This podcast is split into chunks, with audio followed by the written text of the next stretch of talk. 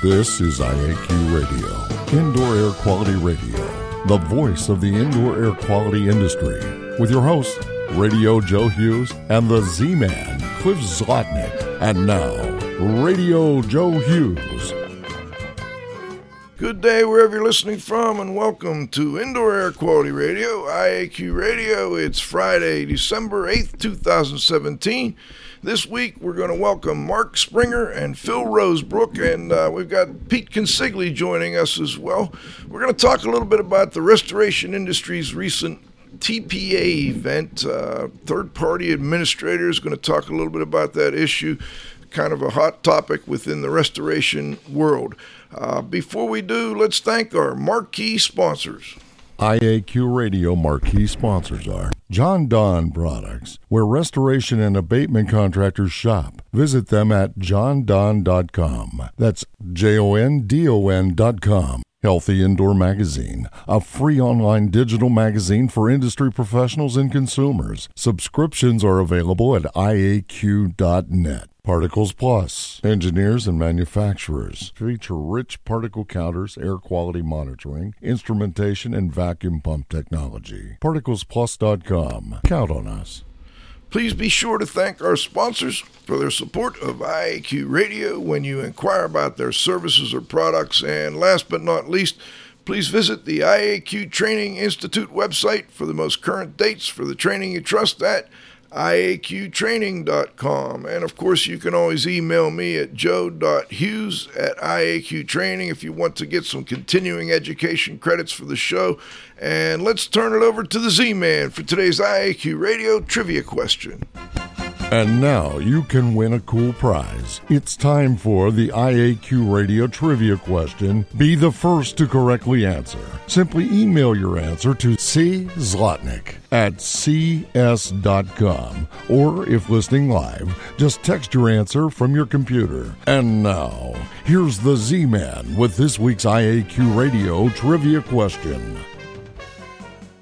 Hello, everybody, and congratulations go out to Vic Cafaro, Richmond, Virginia, for being first to identify Nikola Tesla as the inventor and scientist who, in 1896, was issued U.S. patent number 568177 for an ozone generator to limit or to work on ambient air. The IQ radio trivia question for today, Friday, December 8, 2017, has been sponsored by Ideas, the solution chemistry company creating unique solutions to odor removal, surface cleaning, and decontamination problems. Here is today's trivia question Why is Mark David Chapman notorious? Back to you, Joe.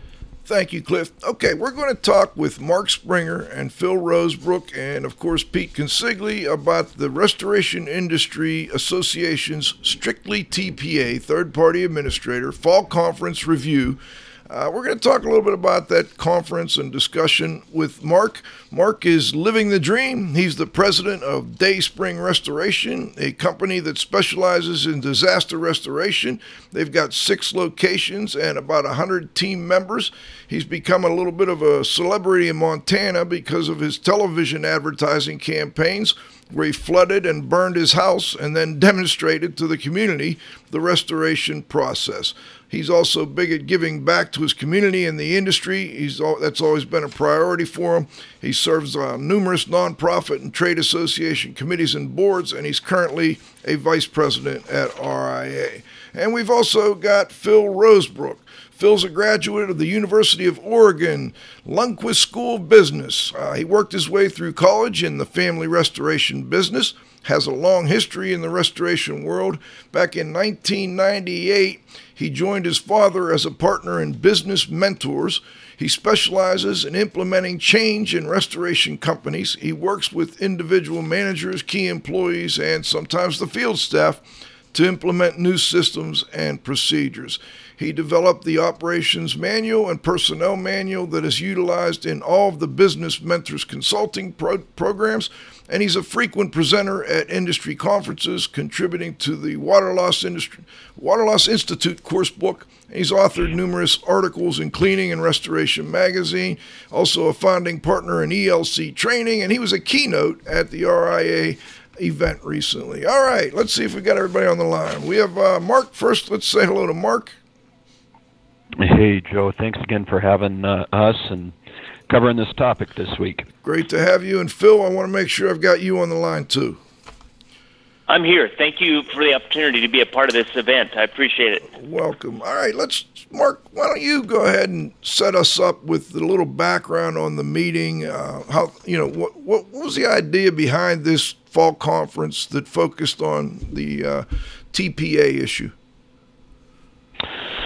Yeah, uh, Joe. So there was uh, historically RIA has hosted a fall event, and uh, going back, uh, I think years into the past, there was actually more of a, a fall conference or, or technical summit, and typically those covered quite a broad range of topics. And uh, what we've seen, certainly over the last uh, few years, is that increasingly the restoration company owners and representatives have more and more competing for their attention. And so, as uh, we looked at that, we really had a couple of things that drove our decision. Uh, one was we knew that we wanted to have a, an event that really focused on a specific issue that had a big impact on our members. And it kind of gets to some of our strategic goals. Uh, the, uh, the RIA developed a new strategic plan back a few years ago, and one of those is that we want to be proactive about issues that affect the livelihood of our members. And we also want to cultivate relationships within the industry. And so, as we looked at those strategic goals, we tried to identify uh, an issue that was really, really important to the members. And uh, actually, I somewhat, uh, giving credit where credit is due, have some credit to give to uh, Cliff, uh, to the Z-Man here. We had had a discussion earlier this year with the, within the education committee at RIA about what this event might be, and we had thrown out the topic of having something that focused specifically on TPAs because so many members at things like the annual convention talk about it. And after some initial kind of roundtable discussion, um, I wasn't sensing that there was enough uh, interest in, in that uh, topic, in the TPA topic, so I would just about moved on. In fact, I think I might have even moved on. Cliff, you can correct me if I'm wrong if you remember the discussion. Uh, and then as we were moving forward, Cliff said, "Wait, wait, wait, Mark. I don't, I don't think you gave enough consideration to this TPA conference. I think, I think that really is uh, uh, something that you guys need to consider." And so we had additional discussion and got enough uh, consensus on that that we decided to move forward on that topic. Uh, it was pretty interesting, Joe, as we started to unveil the topic to the industry. There was a tremendous amount of pushback. Uh, within the RIA, there's a pretty diverse membership. Some people do uh, even exclusively work for TPAs. And then some of our members do very little or no work for TPAs. So I knew it was going to be a little bit tricky uh, to be able to put this on. And I started getting phone calls from people who either thought it was absolutely insane that we would try to tackle this topic and thought we absolutely should not do it. Uh, and then I received uh, calls from people who thought uh, if we did uh, something that uh, focused on this topic, it would look like an endorsement of TPAs, and they were kind of seeing things from the other end of the spectrum. So, so it was definitely a little bit of a juggling act at first. But my goal was just to present to our members information that would be helpful to them as they run their business. We weren't going to offer necessarily conclusions, but rather a lot of information to them to help them run their businesses.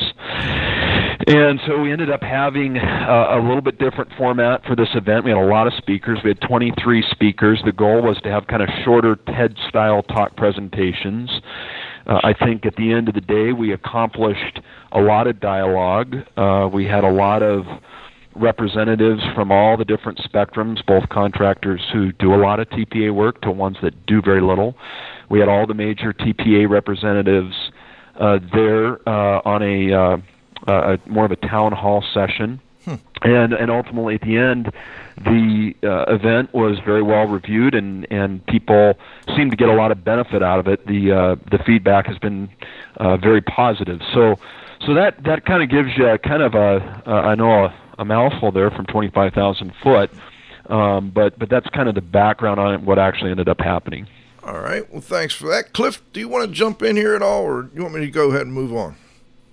No, no, no. You know, he just asked me about the conversation. What had happened was we were going around, Mark, and and speaking to the subject, and I had my hand up or whatever, and you were just going to break discussion without letting me comment. So that's that's that's what I remember. But uh, we're good. Uh, right. Let's move on, Jeff. Let's get Phil in here. Phil, you were you know you were asked to do the keynote, um, and I was was hoping you could give us the uh, the Cliff Notes version of your keynote presentation, and so that listeners who weren't there, and even those who were, and I see we have a couple that were at the event actually listening in today, um, maybe get a little review for them, and uh, maybe a different uh, different perspective as you talk about it here today. Sure. Okay. So one of the uh, one of the things I wanted to, to state beforehand is Mark Mark called me in uh, in I think it was in May and asked if I would uh, if I would start off uh, the session and he in our conversation I think he had uh, stated that uh, he thought I was a, a good choice to start this because I had a different perspective from a lot. Uh, we spent 10 years in the industry. We, uh, we started out as restorers. My, my father bought a restoration company in, in 1988, and I was just getting out of high school. So I spent my formative business years working in restoration, cleaning walls and uh, extracting water, and uh, kind of working through all the positions you could fill in a restoration company. So we spent 10 years um, um, in the trenches, um, kind of as this whole thing was going on. I, you know, I, I, I think about the restoration world at the time, and it was uh, it was people people might think that restoration is relatively new. It had been around since maybe the 60s. Cliff could answer better to that, but maybe late 50s, early 60s, what they taught me in my certified restorer class. Uh, but but it was still kind of a, an old-fashioned business back in the 70s, and so um, up and through the 80s is when we started seeing a lot of change. So I had been in the contracting world, and then the last 20 years I've been I've been working with restoration companies as an advisor to their business, and so I, I saw both sides of it. And uh, and Mark felt that I was a, a great candidate for that uh, opening session because I could frame the issue well. So um, given that, my my session, uh, you know, one of the things I wanted to do is is uh, state that um, I, I don't really have a dog in the fight, and I, I do have a I do have a perspective, and that perspective is I want to create successful companies, and I can I've, I've worked with successful companies that were in TPAs and, and working effectively in, in that environment, and I work with companies that have nothing to do with TPAs, and they're very effective in that environment, and so so my my point of view is let's create successful businesses, and it doesn't matter um, whether you're in or out. The, the I think the choice is to be a uh, to be proactive in your business and your business strategy and own that and then be successful within in that environment. And too often people would jump into um, this uh, maybe it's a vertical of TPAs and, and then they go all in and they lose control of their business because that's all they have at that point. And so one of the things I, I wanted to talk, or, at least um, reflect in this discussion, is that you don't have to you don't have to be uh, on one side or the other to create a successful business, but you do have to have a deliberate strategy that says. Um, I know what I'm doing, and I sit down and I look at it on an annual basis, and I'm clear with what my strategy is, and that uh, I'm not just going down a road because it seemed like it made sense at the time, and then not reflect or, or look at that and, and see the impact on the business. So that's where I that's where I come from in in uh, kind of the perspective on this presentation. And uh, before I do that, I kind of want to set the stage for um, this life cycle of TPAs and and to talk about why they came about. And, and uh, before we do that, I want to I, I want to talk about what the restoration world was like when I first got into it in 1988 the the first thing is it was very fractionalized. It, it was a whole bunch of independent independent players in each market doing their own thing, um, and, and it was uh, it was about relationships. Uh, there was very inconsistent pricing. You didn't you didn't. Uh, we got our first copy of of Xactimate in probably 1992, and before that, your job was to go out, look at a job, figure out how much uh, materials, labor required to get the job done, and then put an appropriate price to it. and so it was kind of old-fashioned. You actually had to know something about construction and and uh, and estimating and restoration, not just how to work a keyboard. And so one of the things you found is that from job to job, market to market, the prices would change radically. And it was always about um, a, a friend of mine. Uh, many of you guys know Reed Dow. Reed Dow used to uh, uh, used to talk with us, and, and he was an expert at what he called wordsmithing and uh, in in there is just about you know it, the the right word will get you an extra ten thousand dollars on a job, and so you know that wasn't good or bad. It was just about what what story you could tell and how that added value.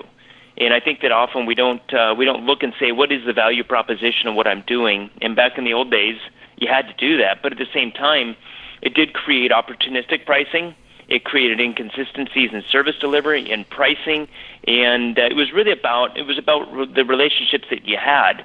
And in some ways, I, I saw that all business was local. There wasn't a way to get away from that. It was, it was, um, you know, Cliff Zlotnick. Um, uh, I'm assuming he coined it because I, I heard it first in, in an IICRC class. It was the fire smoke class, and uh, they talked about marketing. They talked about uh, about marketing by donuting around. So going out and taking uh, taking a box of donuts to an adjuster's office, and that was what the business was about. It was kind of simpler in, in, in a lot of ways. And then some some fundamental things started happening in the business environment that were going to transform, and they laid the groundwork for this TPA world. And without these fundamental changes, it couldn't have existed. And the, the first one was the pricing the pricing books. And you know, the old days it was Blue Book uh, but that was just a book you had on your desk, and it was updated every year. And then Xactimate came out, and they started doing uh, sort of standardized pricing. And one of the things that we liked about it is we learned relatively early on that it removed the entire price discussion from estimating. We, we would go and we would talk with an adjuster about scope. And if the scope was the same, then our prices were the same, and it made it made a big difference. And so scope became the issue, not price. Uh, the same at the same time, I think we're also looking at um, some advances in technology that had to take place in order for the TPA world to be relevant.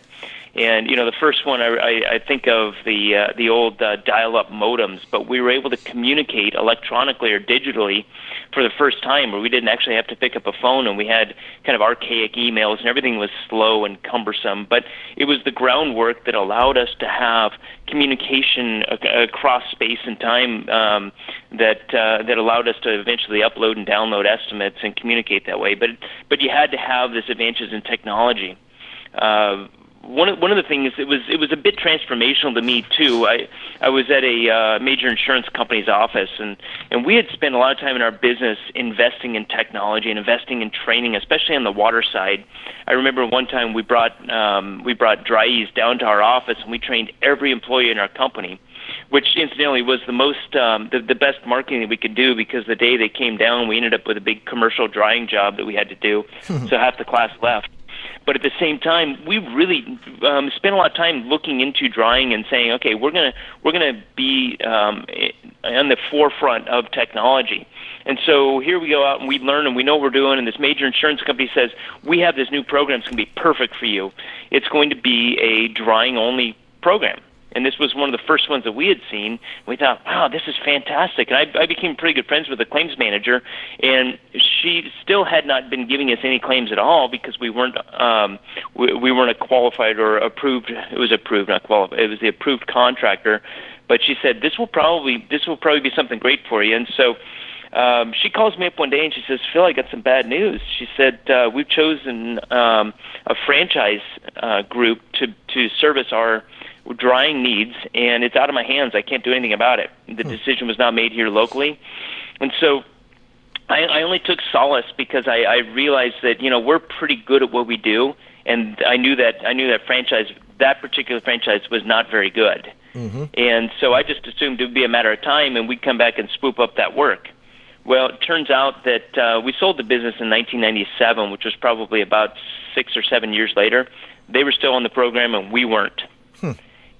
So one of the things you started seeing is that they insurance companies wanted a bigger decision, not a local market decision, and they didn't particularly want the best contractors. They wanted to have a predictable solution. And then you ended up with other changes. Uh, and, you know, I think one of them that was very interesting was um, um, Berkshire Hathaway, founded by um, Warren Buffett. Um, bought Geico Insurance. And one of the things, and this is kind of subtle, but I think that it really became a big deal, is he realized, he was one of the first people in the insurance world that realized I can make money on claims. If I make money on claims, not only do I get free money to invest, but actually somebody pays me to invest their money. And so once he took and said, "Here's this is where we're going to make money on claim on on insurance because we can make money on claims," now insurance companies it laid the groundwork for insurance companies to you know, traditionally they would lose money on premiums. They would take in premiums and they pay out claims, and they would typically pay out, excuse me, somewhere between 98 and a dollar two, 98 cents and a dollar two or dollar three on claims, and that was okay. But now the groundwork was laid for we need to make money on our premiums and on our uh, on our investing. So so the, all these things were, um, you know, as we started now getting more advances in in mobile technology and uh, things like that. So all this stuff was laying the groundwork for what would currently be taking place in the industry, but it couldn't happen in 1984 because you had to have these things laid first. Hmm. And then, uh, so we get into some of the things that are going with contractors. We're, here we're th- sitting and thinking, we, as a group, we have some faulty assumptions, and we need to address these. Um, the, the first one, and this is what I, this is where I got uh, kind of misdirected on that uh, that drying um, program that the insurance company put together. The competence was not the top influence to contractor selection. So the insurance companies wanted to make sure that the clients were well served, uh, but it didn't have to be the best because the clients how they performed their perception of of the work that we did was based on the relationship with the person doing the work and not the work itself. It's sort of like when I go get my car fixed, I really feel naive because I don't know whether they're taking advantage of me or not. But if I really like the guy behind the desk, I'm going to pay the bill and I'm going to come back and bring my car back. And the insurance companies realized this uh, long before maybe the, the competent contractors did. So you assume he was uh, doing a good job because he was a nice guy. Yes, absolutely, and I still think that, and, and I hate it because I just got an estimate for uh, new shocks on my car. I'll, I'll take a call later about that and figure out whether he's been taking advantage of me. Yeah. Um, one one of the other things on the other side of it is, as a company that did the right thing, we assume that value is driving the behavior of the restoration contractors. That everybody was doing things in the same way, and that you know it was about being fair and making sure that we that we gave a good product and drove value in the end. But the the truth is there's a lot of scoundrels out there. There's a lot of companies that are about making profits and they're making profits at the expense of doing the right thing or taking care of the client or taking care of the insurance company or whatever it is. And so you have to take a look and say, okay, there there is an element of our industry that is causing a lot of problems. And and you had to understand that. And so insurance companies now want consistency and they want value and, and all these things that uh, that we assume was happening that maybe weren't. So um, another thing that we lay into this, another layer that we lay into it is we got to look at the insurance world. The insurance world understands these vendor programs. HMOs have been around since 19. Uh, I did a little research on it since the late 1930s. They they had uh, started trying to create this HMO buying or vendor group uh, within the healthcare. And then auto glass, auto repair. I couldn't figure out exactly when that started, but it was in the 80s for sure they had started programs in auto glass and auto repair. And these are other arms of the insurance industry. They're familiar in working with managed claim and managed repair programs. And so we have to understand the insurance companies are looking for big solutions, not claim by claim. And they don't really care what happens in San Antonio, Texas, or Seattle, Washington. They just look at numbers on a graph. They also... they're, looking, they're sitting in a boardroom, they're looking at numbers on a graph on a chart. That makes a difference to them because they can now make big decisions based on uh, different uh, elements in that. And they want things that are predictable. Then, you know, it, it's a little better, it's a little more predictable when you have a, a more standardized way of doing things. Yeah, absolutely. So that gives us kind of the historical perspective, and then currently there's some big issues going on that uh, that we need to be aware of, and I think it's going to drive this whole managed claims um, uh, solution uh, to the next level. And, and why I don't, you know, people always figured restoration was a pendulum, and I heard this uh, so many times. You know, it used to be this way, then it went back, and it used to be this way, and it went back, and it's always going to come back. And so I'm not going to make changes because, you know, it's going to come back to me, and I'm going to be all right. And in reality, if we look at the business world today, and we look at um, insurtech which is basically all the technology in the insurance world. It is dramatically and radically and rapidly changing their industry. And so, if we don't understand that, then we can't be in a position where we can where we can meet the needs of that industry. And so, you know, some of the things, I mean, if you guys have heard of Lemonade Insurance, I, I find it fascinating. Lemonade Insurance is basically a virtual insurance company that you can buy, and they they typically are working in um, in homeowners or renters, I'm sorry, renters insurance and maybe a little bit of auto, things that don't require as much um, sophistication in the claim settlement. But it is a virtual insurance company that uh, it, if you have time go look at it and see what they're doing because you know at some point something like that is going to exist in property restoration. They're they're reaching out into the property uh, um, uh, P&C insurance market.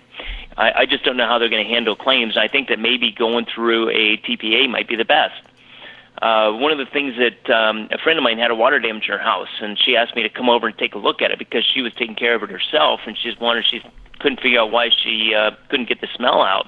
I went into her basement. She rented a uh, LGR de- uh, Dri-Eaz dehumidifier from Home Depot. Hmm. And um, you know, if I go to the Home Depot website and look at their their equipment rental page, it's full of our restoration equipment.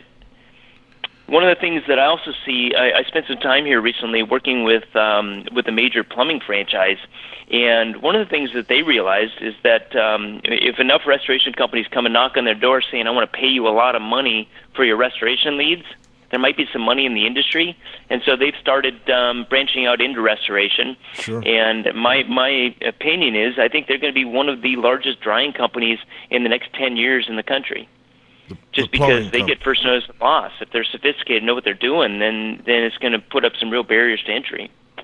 I, know- I think a similar thing happened back in when 2007, 2008, when the housing industry collapsed. I think a lot of contractors, you know, general contractors and home builders got into the restoration industry. Absolutely, So- absolutely. Um, you know, one of the things that uh, you know, I guess we look and say, you know, I'm going to go somewhere where the insurance companies aren't. I'm going to go to residential or, or commercial property management companies. I'm going to go to HOAs. I'm going to go, I'm going to go to commercial direct. And one of the, and one of the things I've heard over the years is that's where the TPAs are going too. So we're chasing this this uh, market that keeps diminishing, saying I'm not going to go with the TPAs. I'm going to go somewhere else. Um, however, the TPAs see that too, and they want that market. And so, if if we're chasing after that, it keeps getting smaller and smaller. And maybe if there's more and more restoration companies going there, it's a hard place to be. The um, I, I think about Uber, and I think how Uber has impacted um, the uh, the business world, and, and people are talking about the Uberization of a market. Um, I think that um, that I guess if I look at what um, what Crawford here has done recently, they bought a company called WeGoLook, and I looked into that a little bit, and it's I don't know if, if they know what they want to do with it yet, but WeGoLook it uh, basically puts an adjuster within proximity of the damage, and so they want to go for verification. If somebody calls and says, "I think I have a problem, I have smoke, I have water, whatever," they have a uh, basically a spatial location, and they'll say, "Let's get somebody out there quickly. Looks like we have somebody that's uh, two miles away. I can have them there in 20 minutes." So they show up and they just verify loss. Um, so I think you know things like this are radically changing our business. It's about speed. It's about um, about consistency. So if we get this person who shows up first time and they verify loss and they take photos and and then that goes to help follow this process all the way through to conclusion of the claim that now all of a sudden that they they've created some synergies there and they've sped the process up which is going to save them money and hopefully make their clients happier. So all of this stuff is going on in the industry right now. We need to be aware of it because that is going to start pushing towards the TPA environment. Um, you know, and a couple of things I'll, I'll build in a couple of uh, expectations that I see coming out of this is that um, I don't think claims are going to turn to a local market decision anytime soon. I think that uh, we're going to try to use insurance companies are looking and saying, how do I use technology in order to be present on a job site immediately, and uh, and then be able to um, to maintain that relationship without having to send somebody out there, which is really going to slow down the process. and cost some money. Absolutely, mm-hmm. absolutely. I think that the catastrophe um, realities, which we see in California through this, the the uh, fires right now, or we in Texas and in uh, Miami this year. I think that, that that's impactful, and it'll be impactful in our industry. And I think that the insurance companies, you know, one of the things I believe that uh, the TPAs will offer a solution for is they're going to be able to provide more response and better response in in a catastrophe situation. I, had a client that uh, that really owns a, a large market that was impacted. They're they're a dominant player there, and they realized during the middle of the storms that they were very very vulnerable because their clients wanted them to over to, to serve all their needs and they couldn't do it. And, I, and so that kind of made me think, gosh, you know what? A TPA, maybe they've got just the same local resources that everyone else does, but I know contractors that will come from out of town because the TPA calls them in and they know they have work. So they aren't going to typically chase storms, but now, hey, I can go down to Miami or Houston and my work is guaranteed and I know I'm going to get paid. Yeah. And so that changes, expands the expands their capacity and capabilities quite substantially, and uh, and I think that that's something that uh, becomes really relevant to an insurance company, property manager, or anybody else who experienced that real large volume of work. So, given that, I just think the contractors need to be deliberate. The insurance companies are going to be deliberate. They're looking for that solution which streamlines the process, that shortens the cycle time and closes files quickly because it helps their business practice and it also helps them um, push to renewals and referrals, which is what they want from their business. Hey, you know, I had a loss and they were here in 10 minutes. They were here in an hour, whatever it was, and they made me whole, and I appreciated that. So, you know, we help fulfill their moments of truth and um, and response speed and uh, synergy is is really what they're looking for at this point. so. Right. In some ways, you know, I think at, at this point I went into some TPA's advantages and disadvantages, and I don't really want to go heavily into that. Um, it just, you know, we understand they're good and bad, uh, but you know, I get to, to, to the summary of my presentation, which is be deliberate and strategic. Know what you're doing, have a plan, and move for that plan. Move through that plan. And then, you know, what I also have this thought that you know we we spend a lot of time forming opinions because we hear something. I think TPAs are bad because this contractor had a bad experience. I always figure, you know, if you if you want to see what this market's like, go in and experience it. Do ten jobs, and if it doesn't work for you, don't do eleven. Do ten jobs and say, you know, it's not my cup of tea. I'm moving on. Um, and and I think one of the other things is I wouldn't let anybody be too uh, too responsible for for the work of my business. So I'm going to try to maintain or manage where all of my work sources give me less than 20% of my total volume. Yeah. And so if one work source is worth 25, let's cut it down. Let's not make them go away. Let's grow something else to reduce the um, the um, uh, dependence I have on that one company. Uh, if I can do that, then I can I can lose anybody and still control my business. So if they make ex- uh, demands and and want me to do something I don't want to do, I can say no. So, um, and, and finally, one of the things that Steve Toburen taught me, um, customer focus is a winning strategy. If you make sure that you take care of the customer, everything else takes care of itself. So if you don't serve the customer, that you, your business is not going to succeed. And if you do, you have all sorts of options. So make sure that you have a nimble business that also is very responsive to your customers, and make sure that you have a cheerleader customer at the end of the project. And then I think a lot of other things are going to resolve themselves in this process. So right. um, I took more than the 10 minutes that I, that I well, said that I was going to, but I think it was a good summary of where we were and, and uh, kind of what brought this about. I agree, Phil. And what we're going to do, we're going to break for halftime, and then when we come back, we're going to start to throw out some questions and and get into a little more detail on the topic. So we'll be right back with our guests, Mark Springer, Phil Rosebrook, and Pete Consigli. IAQ Radio would like to thank our association sponsors the Indoor Air Quality Association, a nonprofit multidisciplinary organization dedicated to promoting the exchange of indoor environmental information through education and research. Visit them at iaqa.org. Gray Wolf Sensing Solutions, who use advanced sensor software technology and embedded computers to provide superior environmental test instrumentation. Visit them, wolfsense.com. IAQ marquee sponsors are Jon-Don Products, where restoration and abatement contractors shop. Visit them at jondon.com. That's J O N D O N.com. Healthy Indoor Magazine, a free online digital magazine for industry professionals and consumers. Subscriptions are available at iaq.net. Particles Plus, engineers and manufacturers feature rich particle counters, air quality monitoring, instrumentation, and vacuum pump technology. ParticlesPlus.com. Count on us. Okay, we're back for the second half of our interview. We've got Mark Springer, Phil Rosebrook, and we will have Pete Consigli on in just a moment. But uh, Cliff, let me turn it over to you, and maybe you could put out a couple of these toss-up questions that we had. Thanks, Joe. Um, I, I guess I guess what the first question is from the contractor side.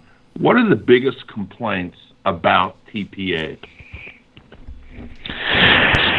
Phil, do you want to uh, take a Uh, I'll take there? a couple of those. Yeah, um, there was a survey, but I'll just tell you um, some of the some of the things I hear. I think that um, you end up um, with a third party that doesn't is not an expert on claims that at the local level is making um, is making um, decisions on what's going to be done and what's not going to be done on a claim, and it's not always necessarily tied to the damage on the property.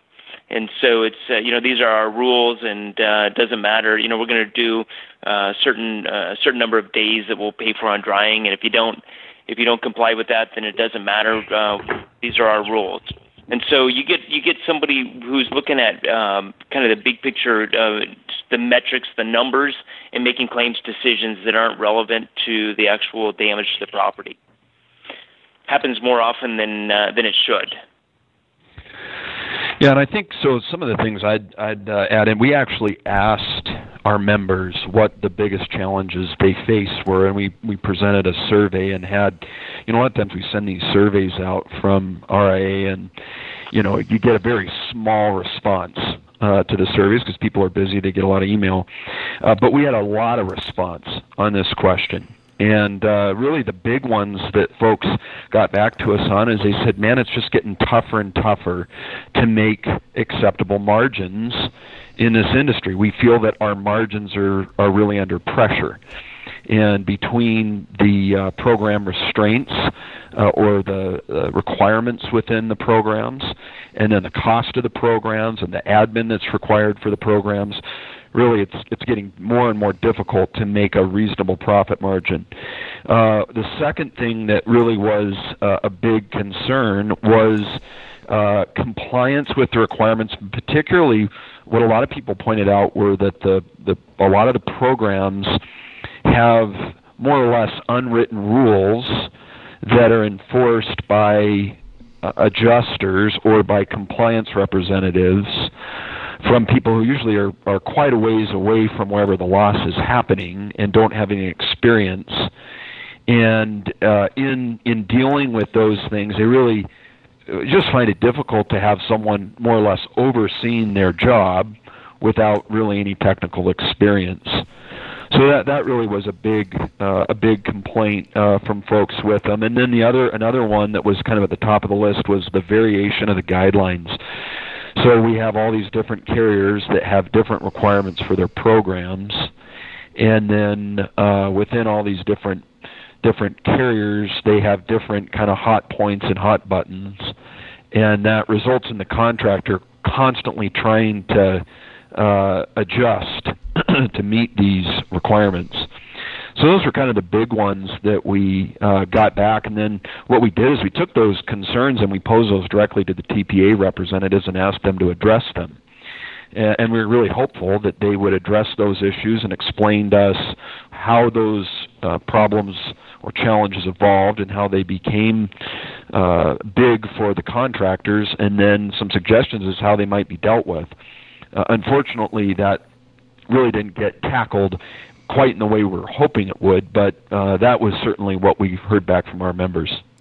Let me go to it. I've got a couple text questions here. One kind of falls in line with what we wanted to ask anyway. So, and, and the, the question being, what's the, the value proposition from the TPA to the contractor? So, um, what do the contractors, you know, I know they're some are upset about the whole idea of TPAs, but what what's a positive side for the contractor? I'll give I'll give you two. Uh, the first one is the one that they sell all the time. you do, once you get on a program, you don't have to spend any time out marketing. Matter of fact, they don't want you to go market to a claims office. So it's consistency and work.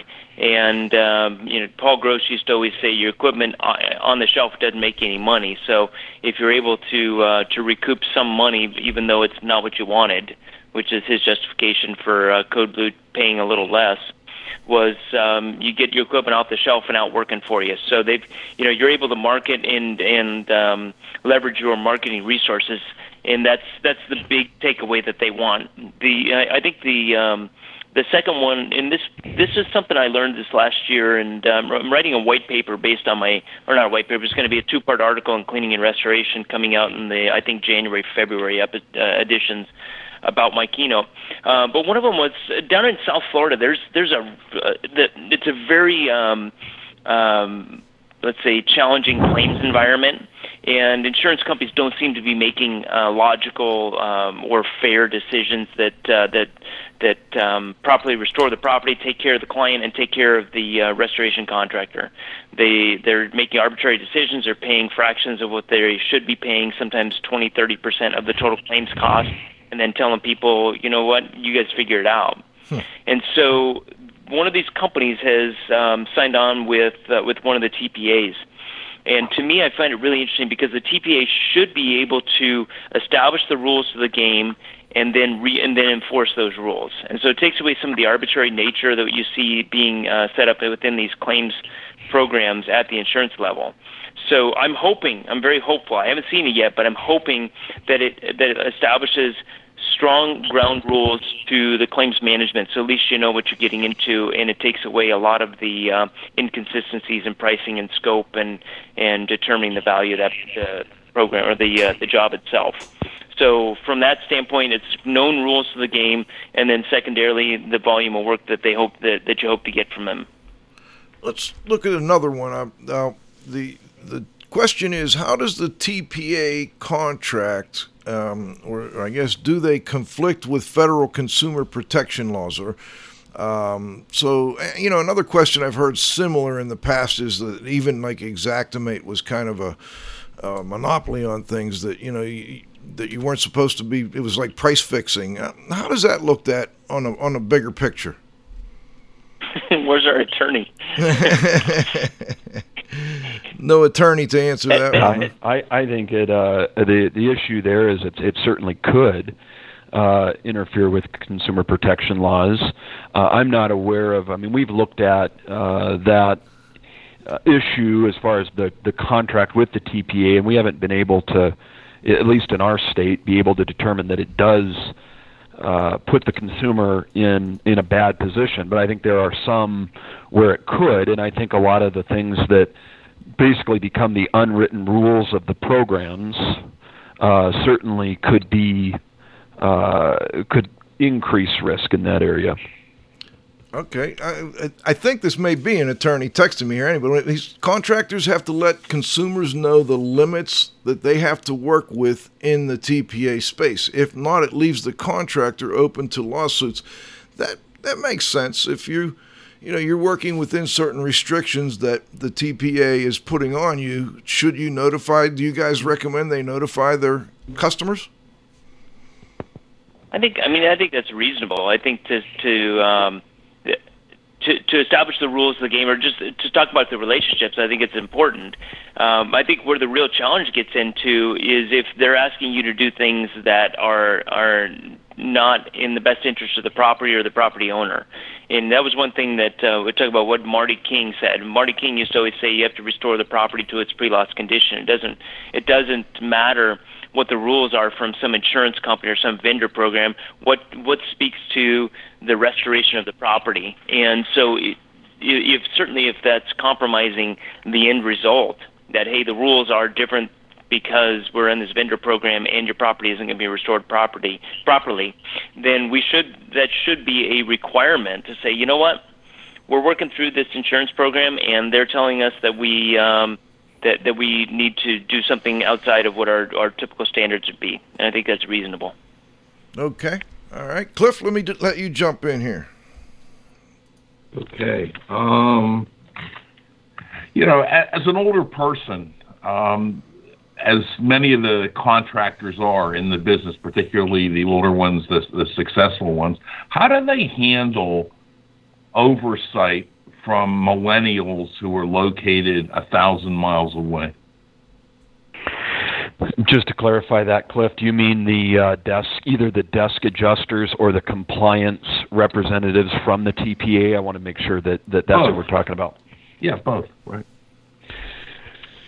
Yeah, I mean, I think that's a, a real challenge. I mean, there was uh, kind of when Phil referenced the "What would Marty do?" Uh, we had a a speaker there, uh, Rusty Amarante from BELFOR, who addressed this kind of this whole issue of where should the the restorers' allegiances lie, and and is there a potential ethical challenge with some of these agreements and some of the things that happen with respect to the execution of the work on these jobs. So uh, there was a comment made in that that I think really resonated with a lot of the audience there, and that is that you know a 22 year old uh, person sitting at a desk 500 miles away can't speak to the technical issues uh, that are required in the field. I mean, I think one of the things that Phil hit on, and I, I think a lot of people hit on. I mean, there's no question that technology is going to have an impact on this business, and there's no question that a lot of things are changing. Sometimes I think that a lot of these predictions get a bit fantastical and a bit overblown because at the end of the day, we have a very dynamic industry. I mean, the the, the properties that we work in are all different. Uh, the types of perils that we deal with are numerous. The types of customers that we deal with are uh, very different on a, and on a case by case basis. So, you know, simply uh, trying to apply a boilerplate solution to a very uh, difficult business where there's a lot of judgment required is is a real problem for a lot of restorers. Now, how that's addressed and how that's fixed, I think, requires a lot of, you know, leadership and collaboration. Um, but but it's something that I, I don't know that there's necessarily an an answer. I think oh, the the question you ask, Cliff, is almost rhetorical, but um, it, but it's a real problem that I think a lot of people are frustrated by, and I think that the TPA reps who were there at the event in Nashville heard that loud and clear. And I think that we're going to have to figure out ways that we can collaborate and that we can communicate the mutual interest we all have, which is from the carrier's perspective, they need to keep clients. And the restorer has to have satisfied clients, and that can't happen if the work isn't allowed to be executed in a way that uh, puts their best interest at the forefront. I guess as a follow up to both you and Phil, I, I, have an opinion on this, but I'm not going to express it. I, I want to ask you do, do either or both of you feel that TPAs work better on water claims than on fire claims? Well, as a contractor who deals now, I will, in full disclosure, say this: uh, my company fits in the category of small TPA work. Uh, we do less than three percent of our revenues in uh, in the TPA world, so we only do a couple hundred TPA jobs per year. Um, I can say that fire claims are a rarity in in TPA assignments. Uh, they're they're very few and far between, uh, and so by far, uh, water damage assignments are are the most frequent. What I find interesting is one specific TPA that we worked with told us that any water losses that exceed $2,500 in cost are immediately flagged as being a, a, uh, questionable claim. So anytime they receive a, a scope of work or an invoice in excess of $2,500, their system is kicking that out and saying, we've got a problem or a potential anomaly here. We find that interesting because we know that the average water loss in our company is a little bit north of $3,200. So, more or less, every single water damage claim that we have on average is going to be considered an anomaly. Now, my question is, how did they ever get to the point that that was the data, that that $2,500 is the data point for them? And, I mean, just as a personal aside from more or less anecdotal evidence here. I think it's because a lot of people don't have the right work being conducted in their properties uh, to have it at that level. But that that's kind of a separate issue. Cliff, do you want to go to the roundup? What about the fire side? Go ahead. Yeah, I, I think that uh, the TPA's the, their their core competency is managing process, managing process on so that that high frequency, low dollar claim. That's what they're that's what they're particularly good at, and that's so that's the that's the um, eighty um, percent of the the or the the um, the 80% of the volume is these smaller claims, is not the big ones. And so, so they're taking a look and saying, how can we cut off administrative costs? How can we minimize those claims from from our our um, management capacity? So how do we limit that? And um, and so that's what the core conference is. They look and say, okay, we're going to manage dates. We've got a formula from S500. We've got some some things that are really easy to put in this package, and we can look at those dates and numbers and manage that process. And and that's what TPAs do. They they manage process, they manage numbers, they manage dates and times and that's what they're particularly attuned to. And I don't think they're uh, when you get into more complex projects where you have content, you got a little bit of water, you got structure, you've got people with um, in their uh, out of their houses, they got ALE and all sorts of other things going on. Uh, that that changes the complexity of the claim, and there's much less um, um, say synergies on the larger losses. So um, I, I don't see that as being at this point their core competency, and I don't see it as the area where they're primarily working. I, matter of fact, I think it's a rarity when you have a forty thousand dollar claim being managed by a TPA. Cliff, now, that to... being said, I've been in the industry for 20 years, so uh, maybe I'll, uh, maybe I'm wrong on that. Um, in speaking to the TPAs, and I spoke to the managers at a number of these, and I'm doing my preparation for this. That that person making those arbitrary decisions eh, is not the way the program was set up, and they have put in what they call escalations, and so you can go up the chain because in the boardroom at the top, that's not what they desire. Now that's what happens, but that's not what they desire. So, you know, if you go around somebody and say, "I'm going to go talk to your boss about this because you're wrong," now that creates a whole lot of other problems. But that's not the way the programs were set up at least what they convey in their messaging is they want to make sure that the client's taken care of and the property is taken care of and it returned to a healthy state in the end. So there is escalations. That's the local claims manager or claims office that's a 20 year old desk adjuster that's criticizing the experienced technician in the field. So that being said, um, I'll, I'll give it back to Cliff. All right, let's go to roundup. Move 'em on, hit 'em up, hit 'em up, move 'em on, move 'em on, hit 'em up, rawhide. All right, let's get one more question out. Before we do, I want to bring in uh, Pete Consigli, the restoration industry's global watchdog. Pete, any comments from the first part of the show? Well, no, not really. I mean, I think uh, Mark and uh, Phil did a really good job of giving the, the history, the background of the event, how it evolved, uh, you know, and how it was delivered. I mean, there was so much packed into those two days that um, you know you can only cover so much in one hour podcast. But uh, I, I don't, I, no, I don't really have any comment on any of the, you know, the kind of the questions. I like this back, back and forth. I'm getting some great text feedback here too, and I see the same issue. It's tough to in one hour try and really uh, put any finality on this thing, and um, I, am getting the, uh, some great text comments in about the limits. Yes, the limits of the TPA have to be explained up front. If not, it will leave the restoration contractor open to suits. Interesting comment. I think that's from an attorney too. Um, and he also says he doesn't see the two sides, he or she doesn't see the two sides coming together. The wedge has been there and it is growing. I'm curious, uh, Mark and or Phil, I want to throw this out to either one of you. What what do the TPA representatives think after the conference? What did they have to say? What did they take out of it? So I think that the wedge is definitely there, um, and it, it, has gotten deeper as some of these uh, programs have continued to evolve.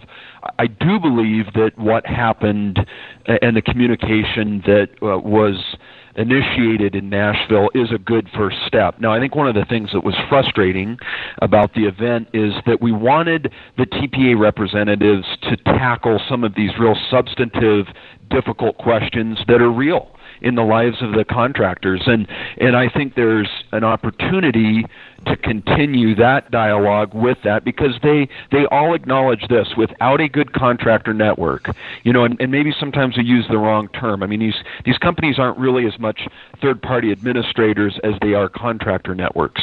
Without quality contractors who are able to provide a great product they don't have an offering. And and while restorers can get pushed and pushed and pushed. At some point, they hit that tipping point and they say, I can't do this anymore because I can't offer the right service and I can't make a reasonable profit margin. I mean, there is some point at where you get there. Uh, I think that if, and perhaps even this, this show is a good venue for that, we need to continue to address the questions that were asked by the contractors that are meaningful. And there was, we actually had a live polling app during the event that had several hundred questions pour in during the, the town hall session. And we only hit the very, very tip of that iceberg. And I mean, I, I'd be so bold as to put this out to you guys. I think it would be really interesting to get some of these reps on your show and ask all the questions that really the contractors wanted to get asked. And maybe this is a place that that could happen. I'll just throw that out there. Love to do it. Well, if you give us some names, uh, we'll try to do that. Yep. No, I think it would be really it. interesting for the contractors. Yeah. All right, Pete or, or Cliff. I, am sorry. I didn't. Go ahead. I didn't speak to any of them after the event, uh, but but one of the things that I know beforehand, um, there was a conversation that went to one of them that's, that that said, in your in in your network, are you finding holes in your marketplace? Are you finding places where it's tough to get new contractors? And then secondarily, the follow up question is, are your best contractors taking on more zip codes or are they removing zip codes?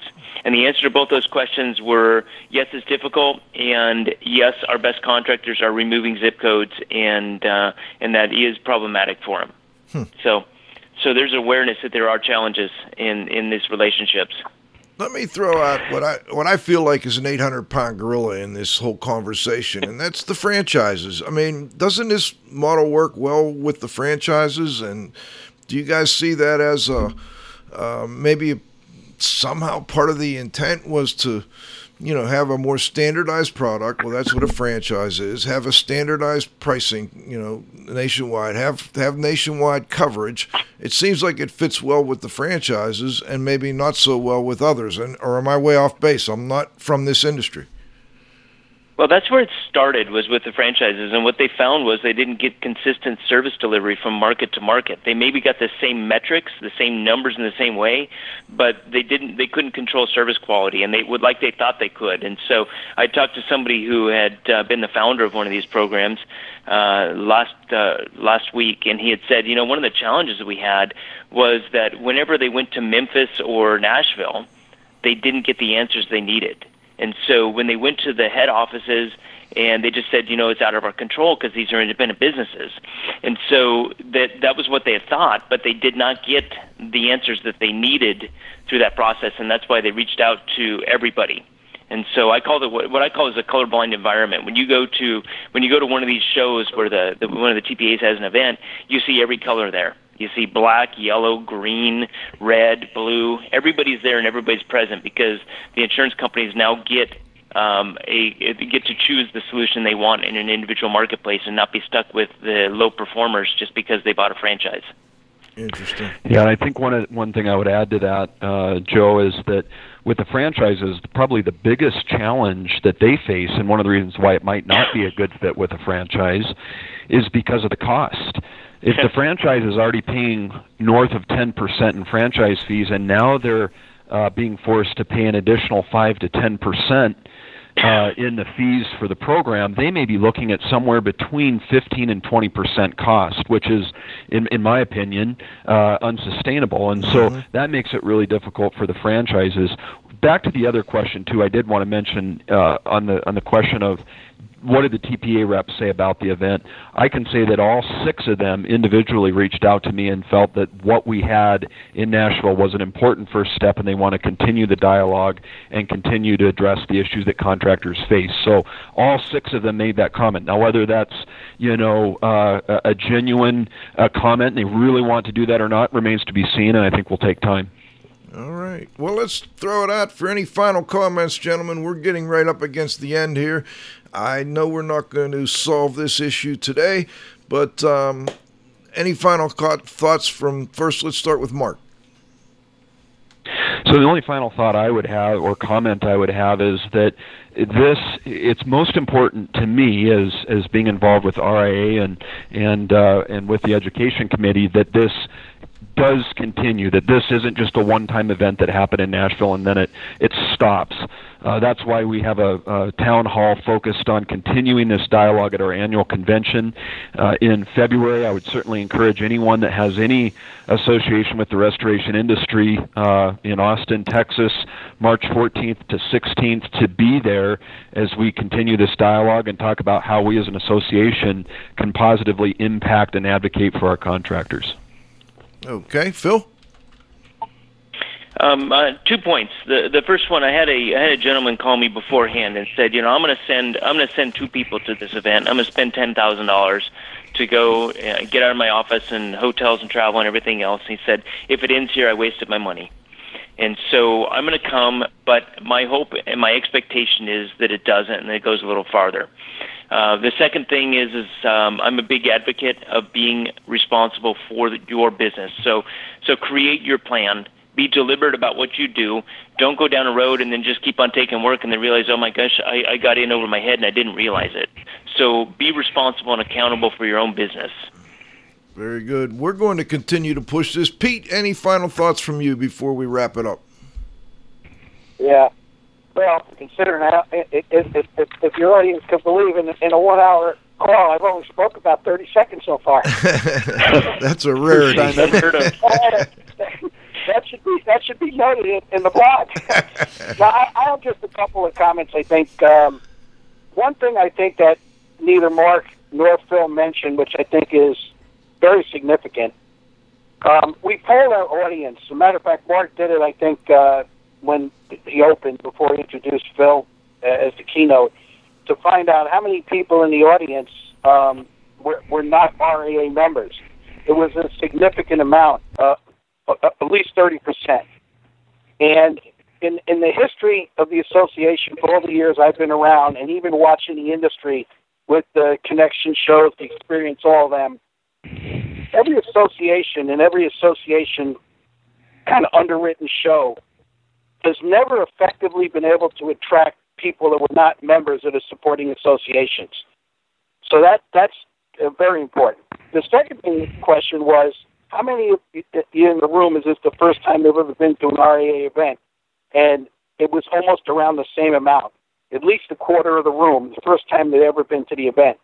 So this told us two very important things. The first thing is, if you have timely topics, important topics, uh, that people care about, they're going to come, no matter where it is, no matter when it is, and no matter whether they're a member or not. They will come because the topic is important. So I think that was very validating to the committee, to the whole discussion, and why the association basically chose that topic, and that storyline is going to continue. The other thing, Joe, that I'd like to comment on that I see coming out of this show, and I think this will be, a, a I think, is a good segue for next week's show, is you, when you the last question you asked that Mark and uh, Phil batted around, talking about the different things that these uh, TPAs insurance companies want, that you mentioned standardized pricing. They don't want standardized pricing. They can't have standardized pricing because that would be uh, in violation probably of antitrust laws. What they want is they want a standardized scope because we all know that you, you can't do the same job uh, in New York City at the same price that you would do that job, uh, you know, in uh, Portland. Okay, it just won't happen because of all the other cost and ancillary, uh, you know, um, uh, things that would affect that cost. So they want scope. This is the reason why you've seen many of these TPAs in the water area, which represents the lar- the largest percent of the claims that come across the desk of a, a an adjuster, that they have uh, went to the S500 and they went to industry standardization. That's the reason why the insurance carriers, the TPAs, the large franchise networks, they want to see the fire standard. They want to see standardization in contents because they have no way to uh, establish what the industry consensus is on the scope. The scope always drives price, and will determine what it costs to do something. So next week you're going to have, probably in the culmination of this hurricane coverage, you're going to have Ken Larson and Mickey Lee that are going to be talking about their experiences working in Texas and Florida over the last several months of how that they've applied the S500 to all the disaster work that they're seeing out there in the field. And I think this is critically important because what would, if you listen to uh, quite a few of the comments that were brought up that Mark and, and uh, um, Phil mentioned that came uh, out of the polls, out of the surveys that we took, and what the member, the RA members were talking about, the challenges was that they get somebody, whether they're compliance officer or that 22 year old person who's reading out of some playbook and the, the, the discrepancy is not about how much somebody is going to charge for something, it's the interpretation of the scope and the application of the S500. And I think what's happened now is the insurance industry has advocated that they want standardization, but now if they apply policies and procedures to do the job properly, now they, they seem to not like the price. Well, you know what? You can't have your cake and eat it too. You got to pick one or the other. So when you take when you take service, quality, uh, and um, customer service and product selection, you know, you pick two out of three. You can't have everything. That's why some people shop at Walmart and you know other people shop at Home Depot. That's just the way it is. So you know, in my mind, uh, this is an important discussion, which is going to continue. Uh, hopefully, you know, in the weeks and the months to come and that we can find some solutions. You know, the, the key thing I think that I sensed in listening to Mark, one of the things that the committee wanted is we were hoping we did, we knew we weren't going to get all the answers, but we were hoping we could get some solutions on the table. And um, I'm not so sure that that happened. I think we had some good ideas that were out there, but you know what? You take what you got and just keep trying to move the ball down the field. And I, I think in that regard, I think that um, they did a good job with it. And uh, stay tuned. All right. Stay tuned, Pete. Thank you so much. This was uh, a great idea. You, uh, I got to give it to you. You, uh, you're the one that told us we should definitely do the show. We got a lot of great feedback, and we will continue discussing this topic on IAQ Radio. And as Pete mentioned, next Friday we've got Ken Larson and Mickey Lee. We're going to talk a lot about scope and uh, f- follow up a little more on our hurricane coverage, and then uh, we'll be back after the holidays and uh, go right back at it with this topic. So we look forward to that. I want to thank Mark Springer and Phil Rosebrook for joining us today. Of course, my co host, the Z Man, Cliff Zlotnik, Pete Consigli, the restoration industry's global watchdog. Thank you for joining us. Most importantly, our growing group of loyal listeners. And oh, at the controls, John, you got to have faith. Great job. We'll be back next Friday at noon with the next broadcast of IAQ Radio. For IAQ Radio, I'm Spike Reed saying thanks for listening.